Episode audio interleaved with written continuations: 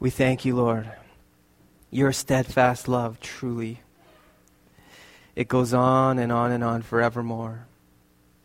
Your mercies are made new every single morning. You love us so much, God. It's way beyond what we can contain. Father, we ask that you would continue to reveal this to us. We trust you have a plan. And we thank you for what you are about to do in our midst, in this city, in this nation, for your glory. It's all for your glory. In Jesus' name, amen. So for the past 2 weeks now, we've been on this discussion called Church Renewal. And so far, we answered two of three questions.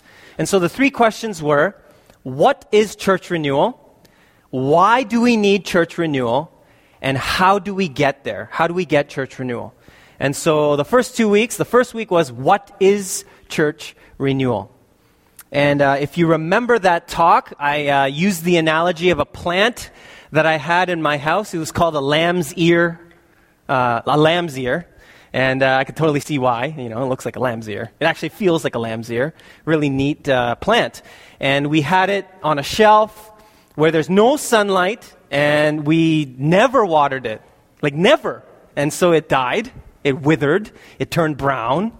But when I found it, it was probably months and months, maybe close to a year, okay, that it was up on this shelf.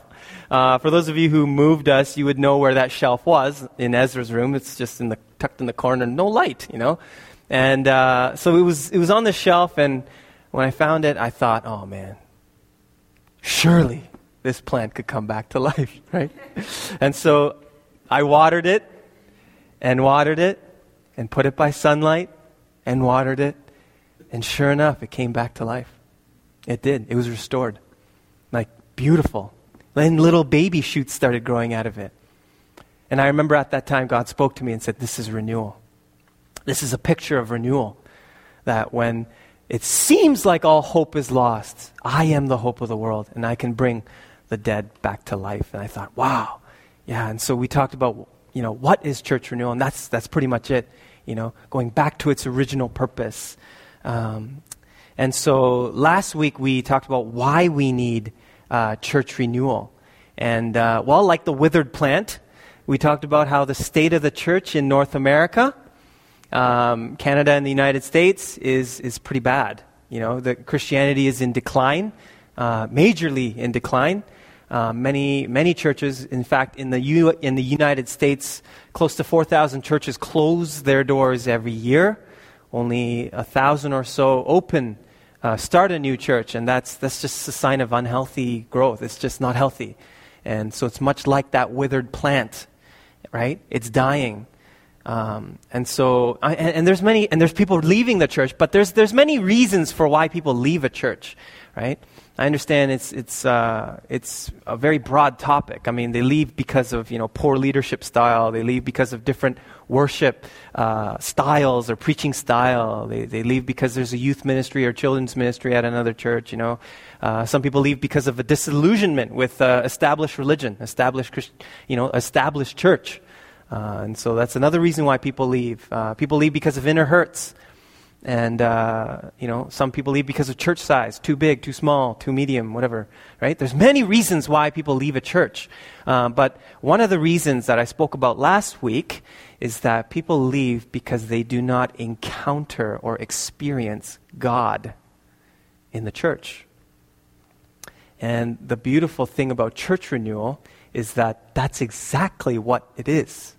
It starts with an encounter with God. Church renewal starts with an encounter with God. We talked about Peter.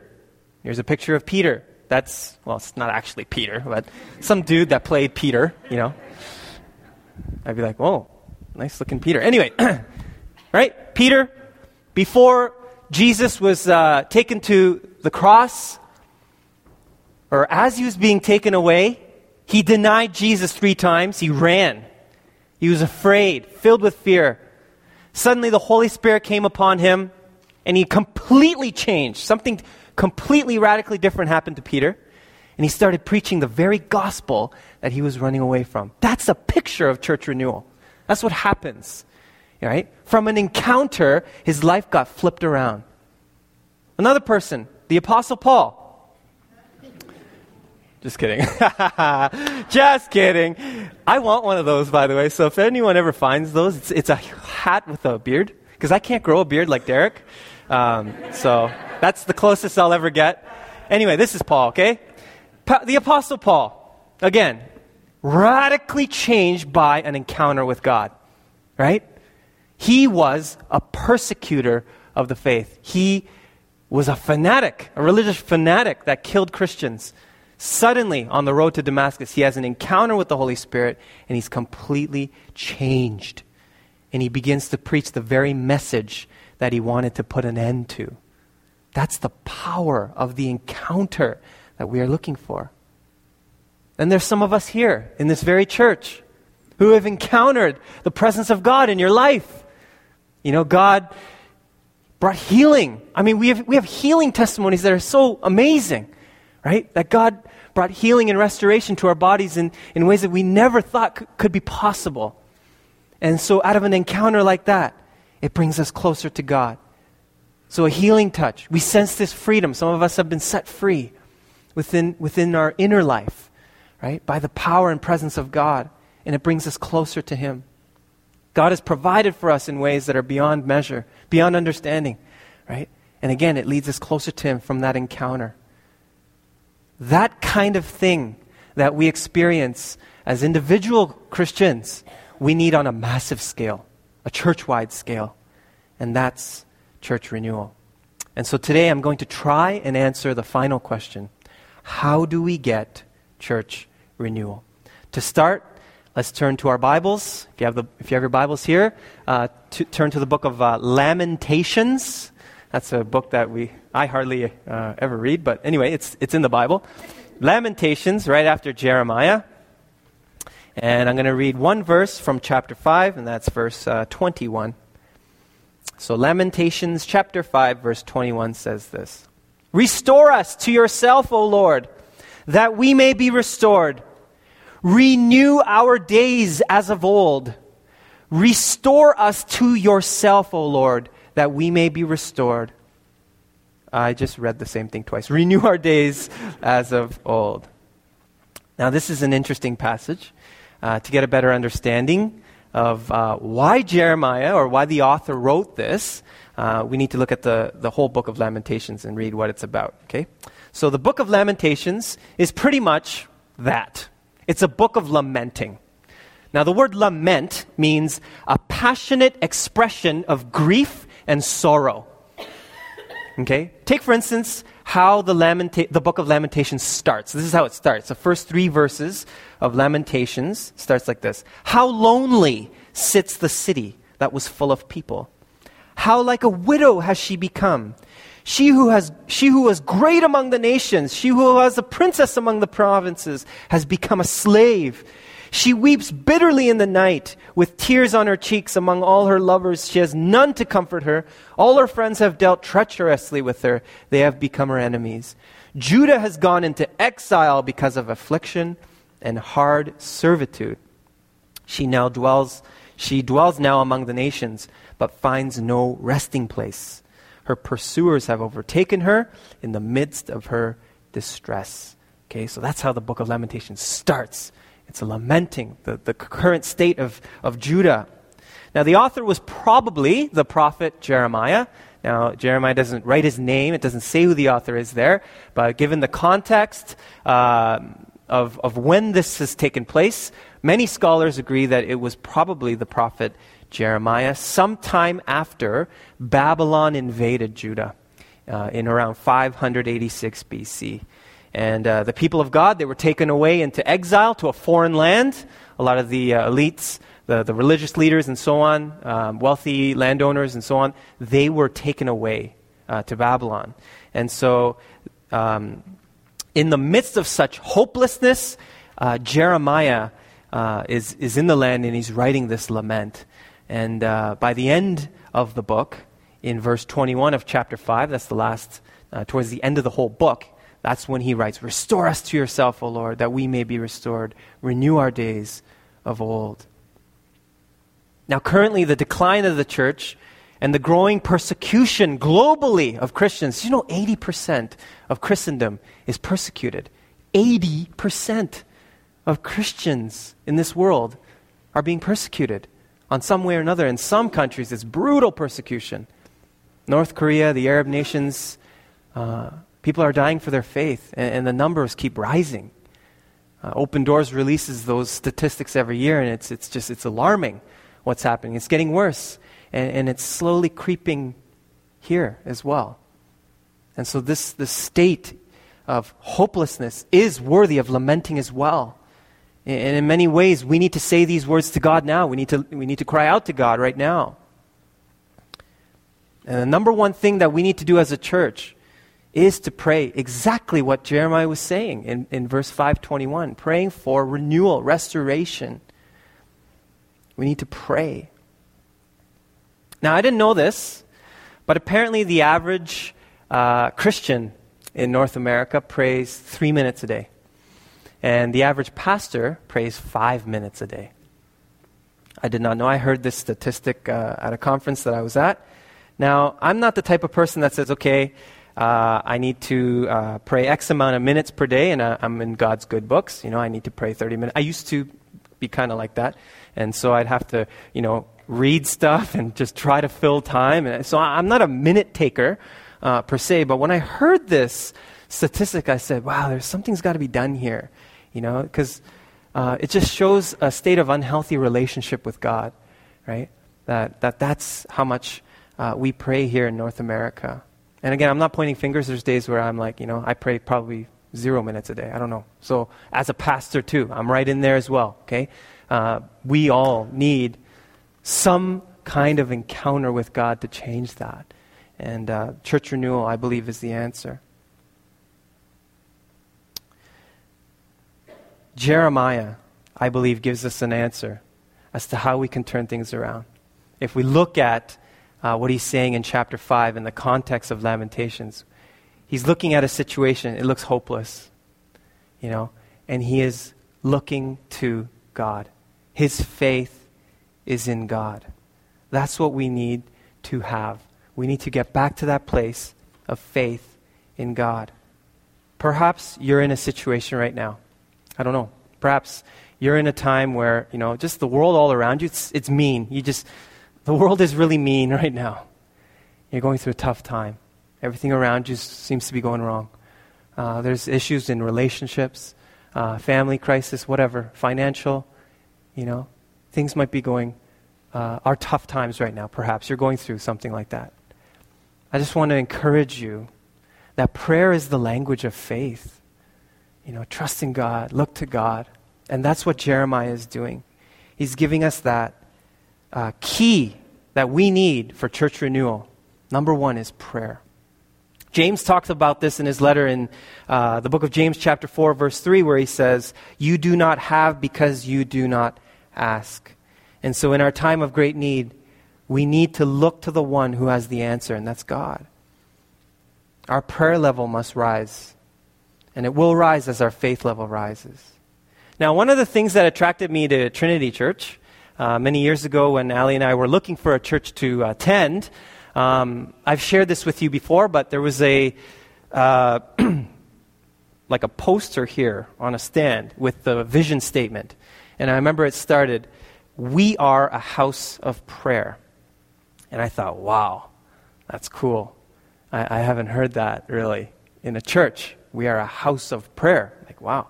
And so that actually really attracted us to this church. And when we saw how much emphasis we put on prayer, we thought this is the place we need to be. There's a level of faith here that is very encouraging. And so over the years, it's been exciting to see how God has been answering some of the prayers that we've been praying, in our lives especially as well. When Ali, my wife, was going through some health complications, the church came alongside and prayed and prayed and prayed and prayed. And today she is, perfectly back to normal. Her blood counts are normal. It's just been great. And I believe it's the power of prayer, you know, and that's our faith level here is high. And so we're going to press in for more of this. I believe as we, you know, look to tomorrow and the new year, we're going to be pressing in for more and pray more. And we have some prayer initiatives that are already in the making. If you go in the prayer portable, there's some things that we're writing on the board there, saying, God, we want to see these things happen in 2015. And one of the things is, Lord, we want to see 15 new believers, like brand new, born again, filled with the Holy Spirit, new believers, God, in 2015, right? And so we're going to need 15 baptisms, God. We want to see 15 people baptized. I don't think that's impossible. Last year we baptized 10, right? I believe God can make that happen. We need to pray into that. And another thing, 50 people at Alpha, Lord. We want to see 50 people come out to Alpha, and 50 people come out to prayer, you know. 50 people here, 50, no. We want to see people being changed and transformed here, God. And so we're coming up with these prayer initiatives right now. And we're going to launch it and just go more intense in 2015 in prayer. I believe God is going to answer them. We're going to see that happen. And what happens when we see God answer prayer? Our faith level rises. And when our faith level rises, it pleases God, right? Because without faith, it is impossible to please God. Hebrews 11:6 says that. Without faith, it is impossible to please Him. For whoever would draw near to God must believe that He exists and that He rewards those who seek Him. God rewards those who seek Him. He rewards us by answering us. And by answering us, we grow in our faith in Him. When we grow in our faith in Him, He is pleased. And the cycle continues and goes on and on. So church, I want to encourage us. Let us continue to move in this trajectory so that our faith level will rise. We'll be a faith-filled church, that we would seek God and pray to Him. I believe that when we do this, we're going to see a flipping of the numbers at Trinity Church. The decline of Christianity, where they say 60% of youth are leaving the church. I believe that's not going to be a statistic here. I'm going to make that statement by the inspiration of the Holy Spirit. Lord, may that not happen here. That we would not see a decline in the youth, that we would see a revival amongst the youth. That we would see growth, that we would see new life. I believe that as we continue to pray, we'll see that. So let's make it happen. Let's pray. And second thing we need to do for church renewal to take place is this. God must be our all in all. He must be our all in all. And this might seem simple. In fact, the first two things might seem simple. Really, these are the only 2 points I have. How do we get church renewal? Number one, pray. Number two, God must be our all in all. Sounds simple. It's not. We need to really make God our all in all. You see, Christianity in the West, Jesus is merely our Savior. Now, when I say that, I am not diminishing the utter importance of that truth, okay? Jesus is our Savior. Of course He is. He is the only name under heaven by which people must be saved. He is our Savior, absolutely. But we stop it there. Jesus must also be our Lord, our Lord. Now, in the Greek, the word for Lord is kurios. Let me hear you say kurios. Okay, kurios. Right? The word kurios means a person who exercises absolute ownership rights. That's what kurios means. That's what Lord means.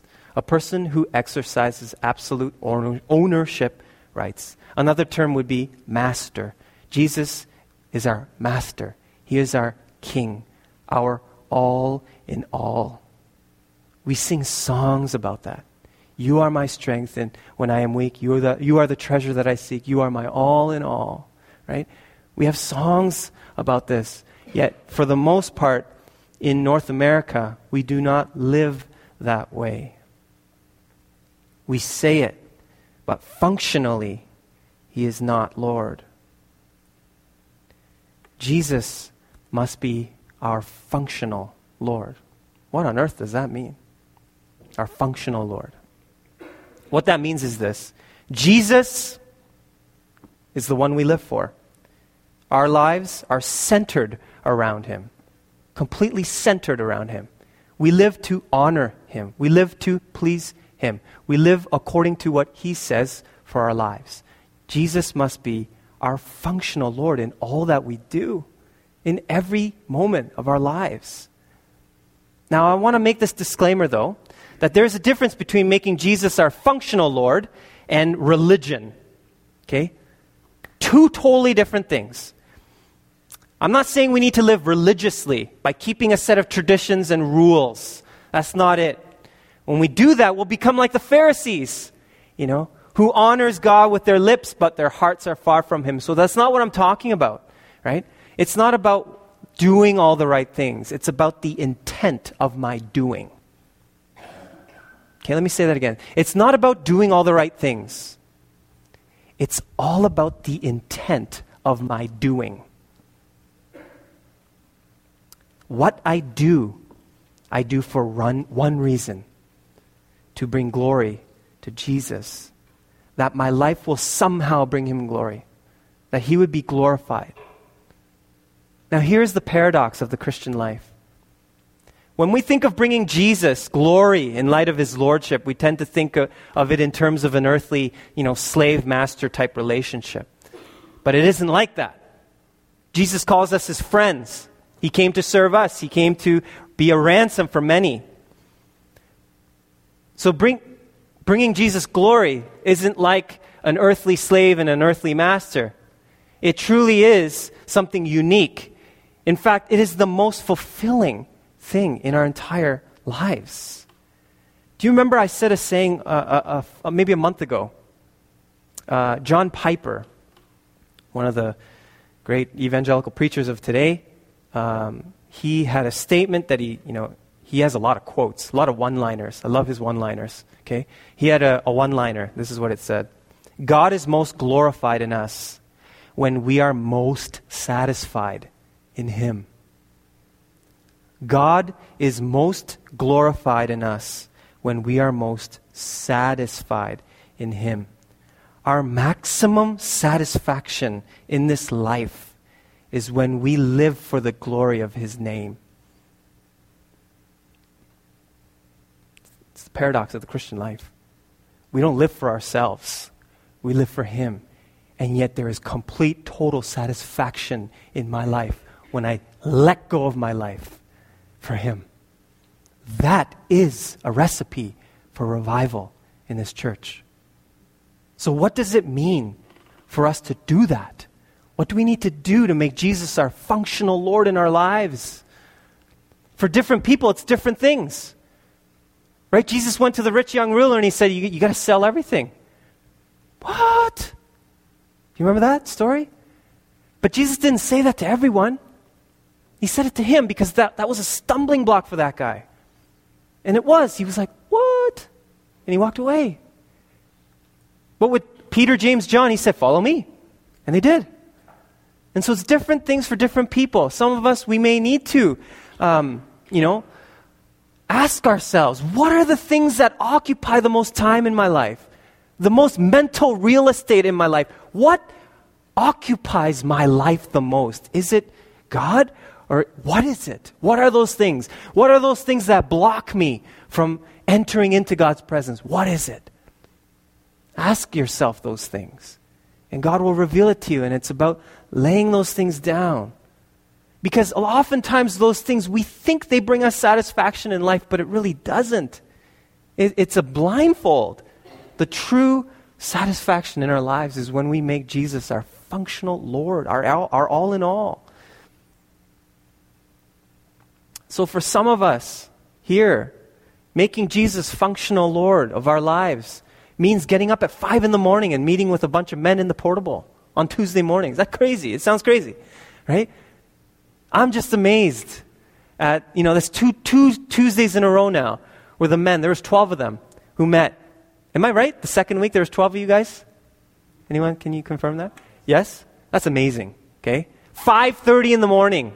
That's showing God we're serious, God. We want to see you move in our lives. Okay?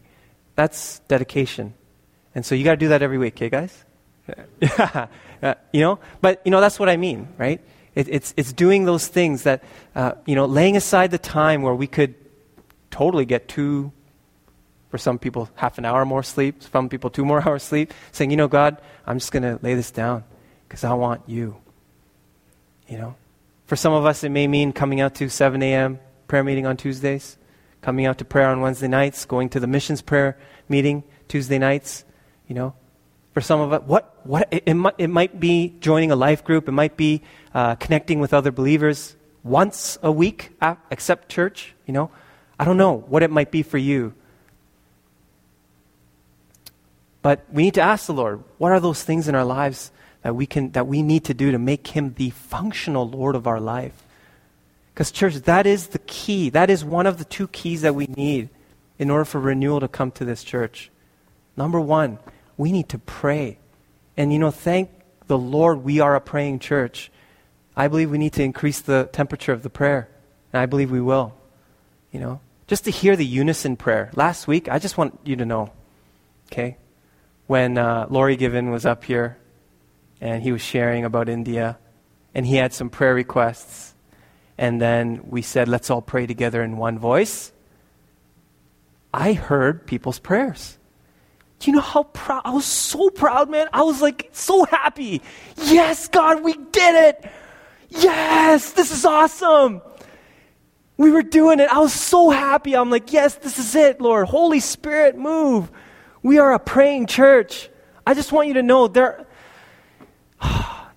we talk about this in pastor circles, how difficult it is to get prayer in a church. Seriously, it is. But we're already there.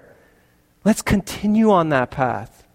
And we're going to see revival. Number 2, this is where it hits us really on an individual basis. Different people, it'll be different things. We need to make Jesus our Lord, our functional Lord, the one we live for, the one we look to in every circumstance of our lives. He truly brings us a peace that surpasses all understanding. In whatever circumstance we face, it's amazing. And we encounter Him in a powerful way when He becomes functional Lord. And our lives are truly satisfied in Him. Those 2 things, if we continue on that path, church, we are going to see renewal here. We are going to see revival. Lives will be changed and transformed. We're going to see new people coming into the church, brand new. They won't know how to turn to the book of Lamentations. We're going to have to teach them, okay? It's going to be great. It's coming. So let's get ready. So let's just take a moment right now. Let's bow our heads. Let's take a moment of silence. And just ask the Lord to speak to you. I believe we can hear His voice. Ask the Lord to speak to you in the area of making Him functional Lord in our lives. What do we need to do? What do we need to undo? What do we need to let go?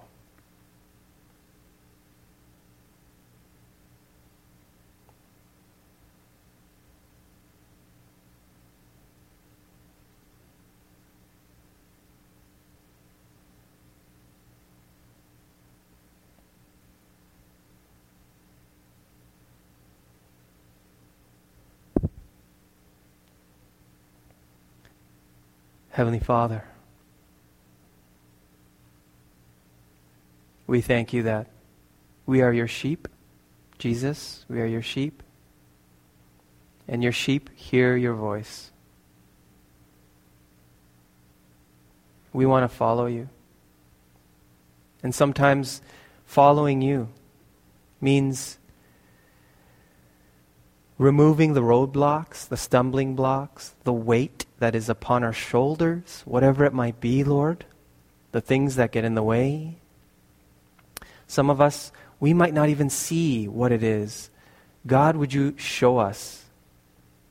It may not be right now. It could be throughout the week. But Father, we want you to show us. What are those things? What are some of those areas that we need to let go of or we need to include in order to make you functional Lord of our lives?